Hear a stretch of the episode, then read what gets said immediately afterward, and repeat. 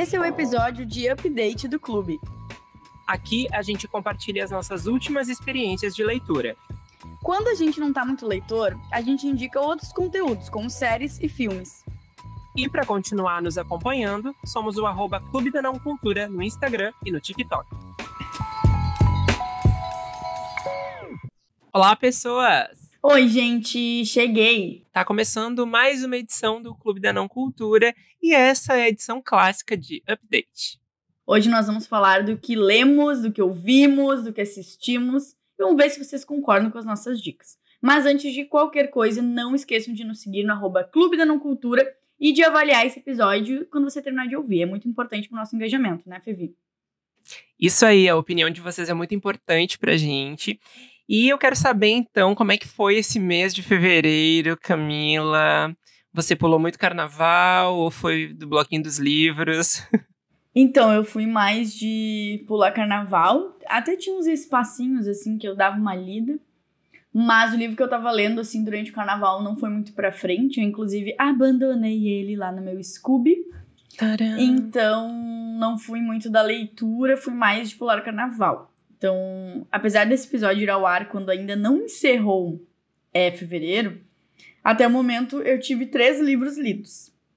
Quando vê até terminar, eu tenho mais um aí, mas Ó. por enquanto foram três, porque, como eu disse, né, pulei mais carnaval, fiz outras coisas e acabou que eu não consegui é, ler mais livros, mas eu acho que eu li livros bons e que eu gostei, e no fim isso que importa, né, que é o nosso lema do clube aqui em 2024. Exatamente. Eu confesso que foi, não fui tão leitor esse mês. Queria ter sido bem mais. É, aconteceu praticamente a mesma coisa, assim. Eu comecei um livro e era mais ou menos na época do carnaval, e aí eu abandonei ele e fui tentar outra leitura. E aí também não consegui ler. aí eu peguei agora, finalmente consegui ler o livro, mas assim, para final do mês mesmo, né? eh, lá a partir do dia 20 e pouquinhos pra cá. Então, tudo que eu li em janeiro, né? eh, foi realmente muito bom para eu ter começado bem o ano. E fevereiro meio que deu um, um- um- decresceu, assim, né? Foi lá embaixo, meu, meu gráfico de leitura. Mas quais foram os livros, então, que se destacaram aí no mês? Então, é, meu primeiro finalizado do mês foi O Casal que Mora ao Lado, da Sherry Lapena. Ah, esse é um thriller, né? Então a gente vai ter a Cynthia e o Graham. Graham. Ah, gente, não sou boa na pronúncia. Mas então eles convidaram a Anne e o Marco, que são vizinhos deles, para um jantar. Eles estão lá jantando e tal. Só que a Anne e o Marco eles têm um filho, uma menina, né? Bebê, sei lá, de menos de um aninho. E aí eles estão no vizinho, só que eles não levaram a bebê. A bebê ficou na casa deles. E eles estão olhando a bebê, a bebê pela babá eletrônica. Porque a vizinha, essa Cíntia, não gosta de crianças etc. E meio que tipo assim, ah, não traga sua filha. Uma coisa meio alfinetada. E aí, o Marco, por exemplo, queria muito ir nesse rolê. Ele aceitou e ficaram cuidando da filha pela babá eletrônica. E de meia meia hora eles iam lá ver como ela estava. Essa é meio a premissa. E aí, quando eles retornam do jantar, depois da meia-noite e meia por aí, onde está a bebê? A bebê sumiu. E aí a gente vai entendendo por que, que a bebê sumiu, aí entra lá investigador, entra policial, daí começa a envolver outros personagens que vão surgindo ali da família da Anne, que é muito rica. Enfim, e a gente vai retomar também essa, esse envolvimento com os vizinhos. São várias coisas e o, o livro, assim, ó, ele tem muita coisa acontecendo o tempo inteiro. A gente descobre uma coisa, aí passa um capítulo, descobre outro, e as coisas vão se entrelaçando. Eu achei ele bem novelão. Tipo assim, uma novela das 11, meio de suspense, eu, eu imagino muito assim. Porque ele tem umas coisas meio mirabolantes, assim. Mas eu gostei por causa disso, assim. Eu achei ele, tipo, bom de ler, ele vai fluindo. Mas também não é uma obra-prima, isso é importante de deixar claro. É bem. Uma coisa bem Valcir Carrasco, É, uma- Verdades Secretas. Uma coisa bem assim, tá? Então é bem, bem divertido, na verdade. Um thriller divertido. Eu, pra mim, foi total nota 5. Acho que tem essas questõezinhas assim. Tem umas coisas meio mirabolantes, mas é assim. Passo o pano, sim, porque gostei. Sou assim. E o outro livro que eu li, que eu queria indicar pra vocês, é importante tá, falar que o casal que mora ao lado, ele tá disponível no Kindle Limited. Limited. Tá, gente? Então vale a pena. Você pode comprar também o livro, mas enfim, né? Acho que vale a pena ler de graça, caso você tenha assinatura. Outra dica que também tá disponível na assinatura do Kindle é Até que eu te mate e nos separe, que é da série Os Diamond. É bem farofão, aquele assim, ó, maravilhoso. A autora é Lovely Loser. E assim, ele me pegou pela capa, que eu achei muito fofa, assim, aquela vibe de capa, tipo. Ai, esqueci o nome. Aquele do livro, meu Deus, me deu branco, gente. Ai, que hypou muito ano passado, que tem as figuras na capa, que não é foto, são figuras, tipo ilustrações. Meu Deus. Hipótese do amor, tá? Ah, tá. Essa é a ref pra vocês entenderem que é tipo essas ilustrações, assim, que é o que mais tem nas capas dos livros. Chamou muito minha atenção e eu fui ler, como tava de graça e tal. E aí descobri que a autora, inclusive, é uma autora nacional. E assim, é um livro que não é, tipo, passa em Londres, uh, vai indo para outros lugares também, não é nada brasileiro. Inclusive, eu fui, literalmente, eu fui descobrir na metade do livro que eu fui curiosa ver a autora, que eu descobri que não era um livro, pensei que era traduzido por alguma editora, e daí que eu descobri que era nacional.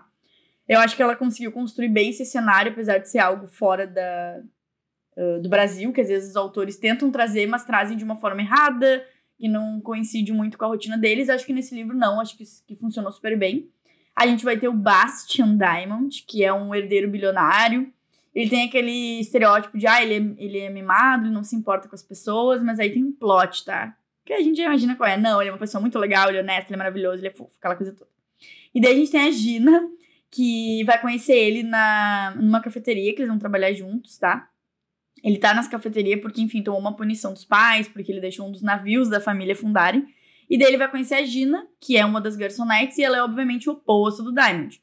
Porque ela é pobre, ela cuida do pai, cuida do irmão mais novo, a mãe faleceu, enfim. Toda aquela vida difícil da mocinha que nós amamos. Ela é mega temperamental, ela vive lacrando ele. Eles brigam muito, é um livro, tipo, que eles brigam muito, muito, muito, muito. E a, eu acho que as coisas fluem bem natural. Tipo assim, e, uh, uh, o amor deles, como eles se relacionam, não é uma coisa, tipo, passou 10 páginas, eles pararam de se odiar e já se gostam, já se beijam, entendeu? Isso que eu mais gostei. Então, o livro, uma farofinha bem gostosinha. Eu dei nota 4 e eu diminuí essa, essa nota, porque assim, a autora queria falar, por exemplo, toda hora que o personagem X estava olhando, tá? Então eu quero trazer um incômodo aqui de uma coisa. Ela falava assim, íris, ou ela falava outros termos de sinônimo para descrever, tipo, olhar tal coisa. Cara, eu nem consigo dizer pra vocês o tanto de sinônimo que ela usou, muito aleatório.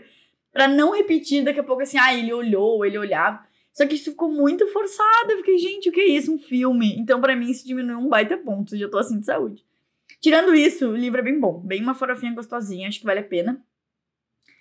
E pro terceiro livro, e blá blá blá blá, como ela tagarela, eu vou pra um favorito. Já entrou no favorito 2024, ninguém vai tirar ele dali, tá? Ó. Vamos lá. De, assim, a gente, tô só com dicona grande, hein? Ei. Mas essa é grande e gigantesca, tá? Solitária, da Eliana Alves Cruz, tá? Uh, encerrei meu domingo lendo, totalmente impactada. É um livro que, que vai te engolir. Tipo assim, você começa a ler, já vai terminar no mesmo momento que você começar a ler. Eu duvido que, que você feche assim e vá fazer outra coisa, porque ele vai te prender. Uh, é um livro que a gente vai ter, que vai ser narrado pela Mabel e pela Eunice, né? Mãe e filha. No caso, a Mabel é filha da Eunice, a dona Eunice, ela é empregada numa casa de família riquíssima, eles moram num condomínio de luxo, né, essa família que contratou a dona Eunice.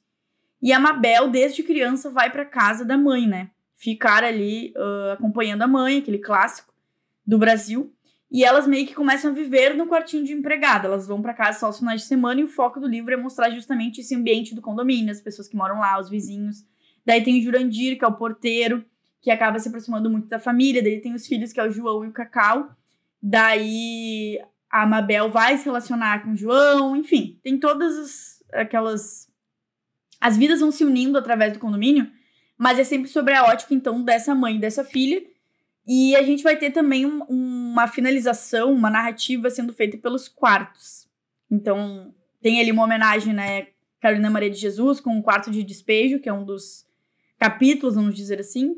E a gente tem outros quartos que vão contando para finalizar a história. Porque daí a gente tem a história narrada pelas duas, depois vem os quartos contando é, as suas visões, né, de algumas coisas. Então, assim, é, é até difícil falar, porque é, é um livro muito bom, acho que ele é intenso, ele é ágil, ele é verdadeiro, e acho que ele toca nas feridas, ele também consegue uh, ser muito cativante. Acho que a gente conhece aqueles personagens e fica assim, ah, eu já conheço a pessoa, eu quero conhecer, é da minha família, é meu amigo, enfim.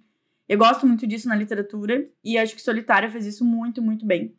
Então, assim, 5, 10 mil, 100, como vocês quiserem.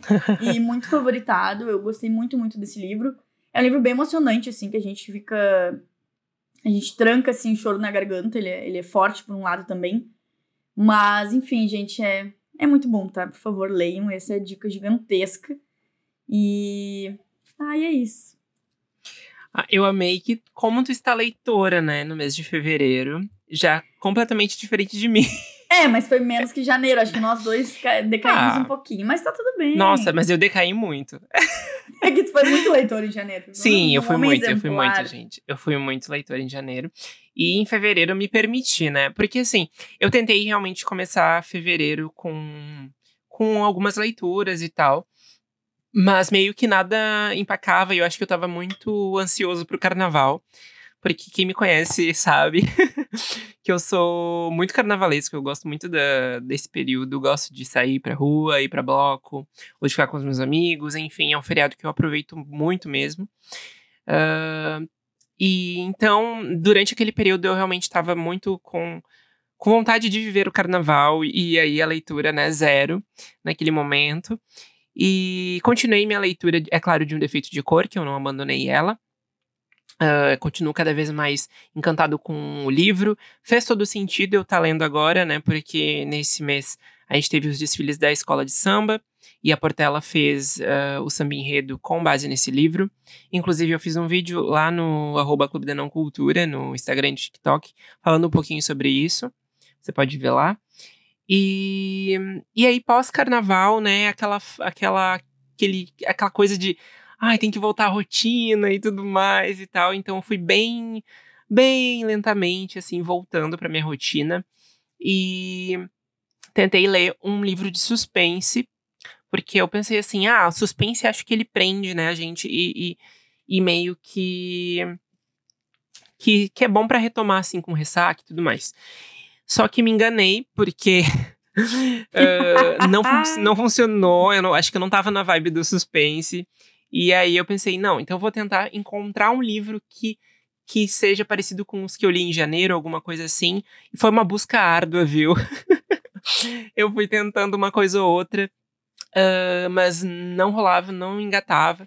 Até que na semana passada, né, a semana anterior a, a esse do episódio que você está ouvindo, na quarta-feira, eu fui no lançamento de Mata Doce, um romance da Luciane Aparecida. O romance de estreia dela, mas embora né, ela tenha muitos uh, alguns lançamentos como Ruth do caso, né? Ela escreveu uma novela, escreveu alguns contos e tudo mais, mas esse é o primeiro romance ela assina com o nome verdadeiro, né? Sem pseudônimo, uh, Luciane Aparecida.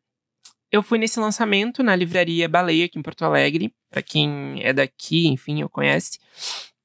E foi um, uma discussão maravilhosa, assim. A Luciane é uma mulher incrível, cheia de histórias. Uh, claro que foi muito curto, né, o tempo que a gente teve lá em relação ao que eu gostaria de ouvir ela, né? E, e aí, então, né, comprei o livro dela, ela autografou e tudo mais. Tirei foto, fiz post no clube sobre isso também. E comecei a leitura, então, desse livro. Uh, fui até com uma amiga no, no lançamento, que inclusive já esteve no podcast, a Laura Ninov. Uh, e aí a gente começou a ler meio junto, assim, e comentando. É, é, sempre legal ter ler em conjunto, né? Quando a gente faz episódio aqui, que a gente lê livros juntos, é muito legal porque a gente gosta de comentar e tal. As, as experiências. E aí eu comecei Matar Doce, então, que é um livro que vai contar a história da Maria Teresa, né? Assim, a Maria Teresa ela vive com as mães dela num casarão antigo no interior da Bahia, né? Na, nessa cidade, vila, né? Nesse lugar aí chamado Mata Doce. E vai contar a história, então, uh, de, meio que geracional, assim, né? Dessa dela muito jovem, depois dela com 92 anos, e é uma narrativa que vai e volta no tempo, então ela não é linear, né, cronologicamente falando. Tem algum capítulo alguma parte ali daqui a pouco que a gente tá lendo que é mais ela com 92 anos, aí daqui a pouco volta ela lá com seus 20 e poucos, e assim vai indo. E é muito legal ver a construção dessa história, porque tem personagens, acho que muito cativantes e a história em si eu acho que é muito bonita, assim, sabe? Ela tem uma escrita muito poética, Luciane, então tá sendo uma experiência muito muito tocante de ler, sabe aquele livro que te toca, que sim, que te emociona.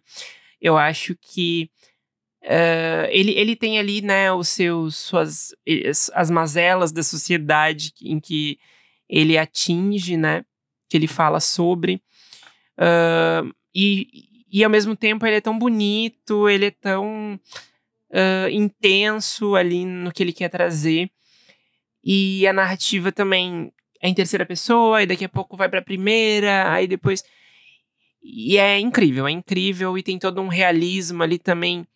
Tem uma personagem desse livro que é a Chula, e a Chula é uma cadela, uh, que é a cadela do Mané da Gaita, que é um músico e vendedor de doce que circula ali naquele casarão, naquela vila.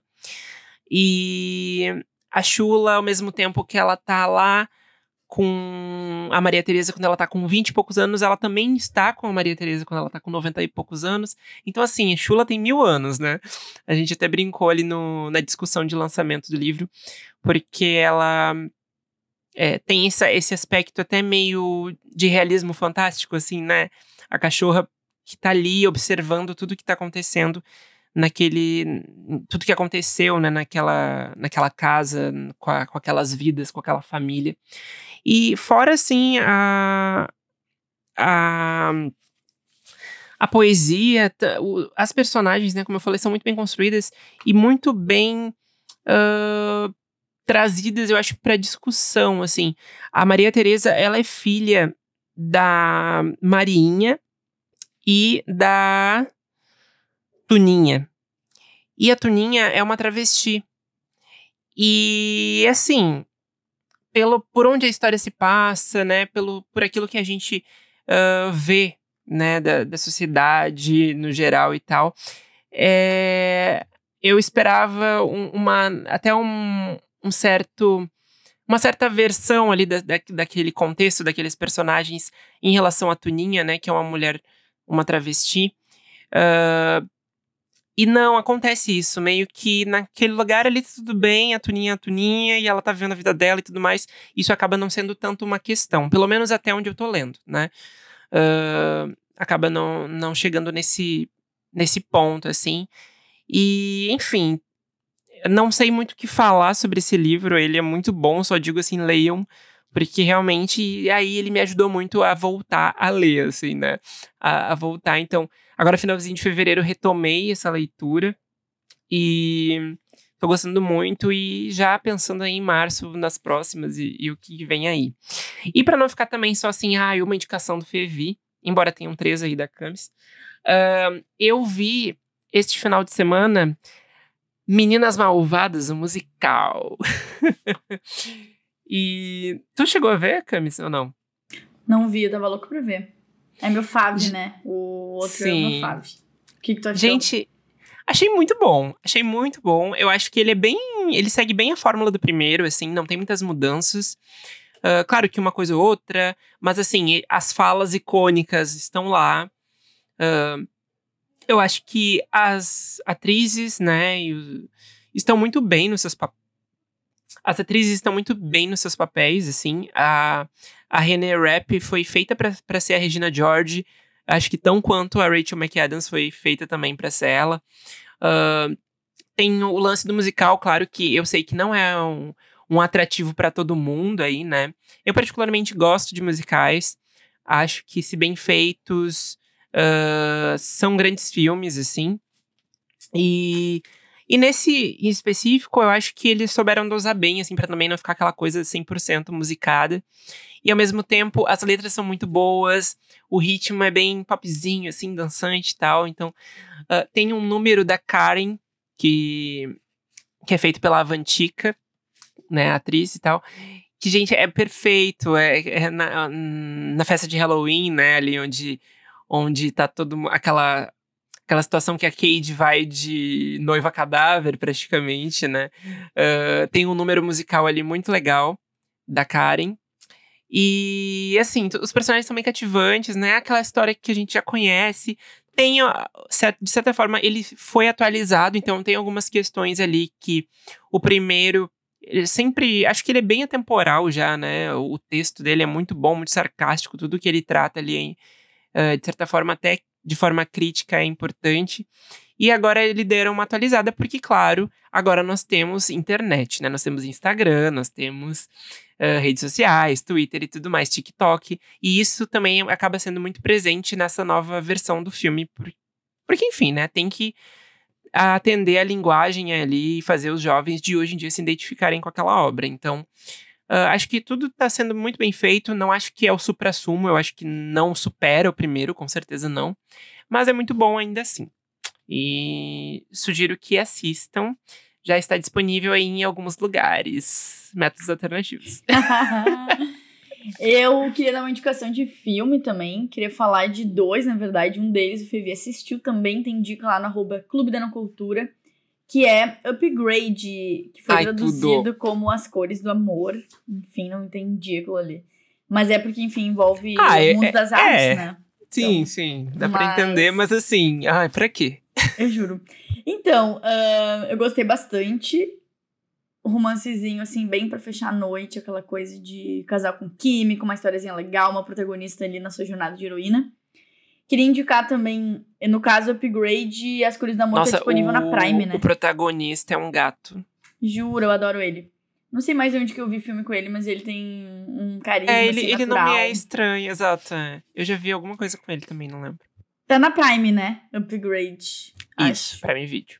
E agora eu vou dar duas indicações que está no cinema. Se você ouvir esse episódio essa semana ou na outra, né? Ainda dá tempo de ir ao cinema, porque em qualquer momento os filmes saem de cartaz, né? Mas eu acho ah, que. e esse... lembrando que nessa semana nós temos promoção, né? Sim, 12 reais a semana do cinema, até dia 28, gente. Todos os cinemas. Bom, é, esses dois filmes eu acho até que vão demorar mais para sair, porque eles estão bem bombados, né? O primeiro é Todos Menos Você. Ei, amo! Não aceito críticas, porque assim, gente, sabe? A comédia romântica que todos amamos é sobre. Então, rapidamente, uma sinopse, caso você não saiba muito do que eu estou falando. Então, em Todos Menos Você, a gente vai ter o nosso clássico, então, de Inimigos para Amantes, tá? Primeiro, a Bea, que é da Sidney Sweeney. É assim que fala, Fivi? Como é que é aqui? Pronuncia. Sidney Sweeney. É uma das uhum. mulheres mais lindas, né? Aquela, aquele meme, eu vi esse filme e fui direto pra academia tentar ficar com o corpo dela. Mentira, não fui pra academia. Mas ela é a Bea, então, e o Ben, que é o Glenn Powell. Divo. Dois divos, né? E aí eles vão começar, na verdade, vão ter um flerte ali, só que aí acontece uma situação desse flerte, eles vão ficar putos um com o outro e vão se odiar até o fim da vida. Só que aí o destino vai fazer eles conviverem, né? Ah, como a gente ama esse destino. Sempre tem uma coisa ali, uma cama pra dividir, um probleminha. Os clássicos que a gente ama, clichês. E aí eles vão ter que conviver por alguns dias, porque vai ter o casamento, então, de uma pessoa em comum. E aí, nessa convivência que, enfim, a relação vai mudar, né? Eu não preciso falar mais nada, além de que, assim, ó, me lembrou muito aquelas comédias românticas que eu assistia antigamente, sabe? Uma coisa assim, mas com ar de modernidade, com uma, uma química forte entre os protagonistas, que é o que importa quando a gente vê filmes de casais. Então, gente, por favor, assista, vale muito a pena. E o outro que eu quero indicar para vocês é Pobres Criaturas, que também está disponível, é um dos mais bombados e também mais cotados ao Oscar, então vai demorar ainda para sair dos cinemas, mas aproveitem enquanto é tempo para não pegar spoiler de ninguém, tá? Em Pobres Criaturas a gente tem a maravilhosa Emma Stone, Mark Ruffalo, William Dafoe, acho que é assim que fala. E, enfim, é um elenco perfeito, assim. A Emma Stone, principalmente, diva, ela é mulher, você anota mil, assim. Sensacional, né? sensacional. Ela tá muito boa nesse papel, gente, sério. Então a gente vai ter a Bella Baxter, né, interpretada por ela. Ela é, na verdade, uma mulher com um cérebro de um bebê, tá? E aí ela é trazida de volta à vida pelo cientista Dr. Golden Baxter. E isso é meio que uma releitura de Frankenstein, né? Só que a gente tem os papéis invertidos porque a gente tá falando ali mais do universo da mulher mesmo, das descobertas das mulheres e tem toda uma sátira com relação homem e mulher, abuso, relacionamentos, enfim, toda aquela coisa. E aí, uh, esse filme é muito bom. Eu acho que tudo que eu falar pode ser algo que destrua um pouco a, a percepção de vocês do filme, então eu ficarei calada. Mas eu, particularmente, para mim é um 10 de 10. Mas teve algumas coisas que me incomodaram, como foi abordado é, a descoberta dela sexual com algumas coisas e algumas cenas que tiveram ali pontualmente. Que, assim, se fossem é, mostradas através da lente de um, uma mulher e não de um homem, que é o que acontece nesse filme, uh, teriam sido diferentes. Inclusive, eu fui atrás de algumas críticas sobre isso, vi que algumas meninas trouxeram isso também quando assistiram o filme. Isso não tira a grandeza do filme, mas é um ponto a se pensar, podemos debater futuramente aqui neste podcast. Mas é isso. Segundo, né, bastidores ali, fofocas e tal, parece que a própria Emma Stone uh, brigou muito com o Yorgos Lanthimos, que é o diretor, uh, enquanto estava gravando esse filme, porque poderia até ser pior a forma de que enfim foi algumas coisas foram ajustadas porque ela reclamou para ele né durante a gravação ali. É eu vi esse babado também que tipo ela meio que entrou com uma colaboração assim na produção para algumas coisas específicas. Eu até vi uma entrevista assim que saiu meio polêmica tipo das pessoas terem trazido isso de estar o olhar do homem de novo né no cinema de novo nas cenas na nudez enfim e daí ela trouxe tentou defender justamente que enfim o que foi trazido ali faz sentido. Mas assim, é um assunto bem complexo e a gente pode trazer isso em outro momento quando for ver assistir o filme. Mas também que vocês assistam e tragam pra gente o debate, mas é pra saber o que, que vocês acham disso, mas eu particularmente acho que esse olhar da mulher sobre o corpo da mulher, sobre as questões uh, biológicas mesmo, a gente só iria entender se fosse uma mulher falando isso, sabe? Então acho que faltou um pouquinho esse tom ali que não foi ajustado, mas isso não tira, como eu falei, a grandeza do filme. Ele é um filme divertido, apesar de ser forte, de tratar de algumas coisas. E é isso, gente, vale muito a pena, tá? são esses dois que eu acho que vocês precisam aproveitar. É melhor que Barbie? É melhor Ai, que Barbie? gente, tá, tá bom essa polêmica de Barbie aí no Twitter. Que ódio. Só se fala sobre isso. Cadê? Cadê? Nossa, que não vimos. Bom, ai, nem vou falar, né? Porque assim, Adorei Barbie, divertido. Falamos de Barbie já. Foi ótimo. Uhum. Hype, todos vestidos de rosa. Eu amei esse, esse momento, mas assim. Vamos lá, gente. Vamos ser sinceros. Vamos ser sinceros, né? Ih! Melhor não entrar, melhor não falar, porque senão o clube será cancelado. Ficarei calado. Bom, então é isso. Temos um episódio. Temos um episódio cheio de dicas aí. É isso aí. Então, muito obrigado para você que nos ouviu até aqui e até semana que vem. Um beijo. Um beijo!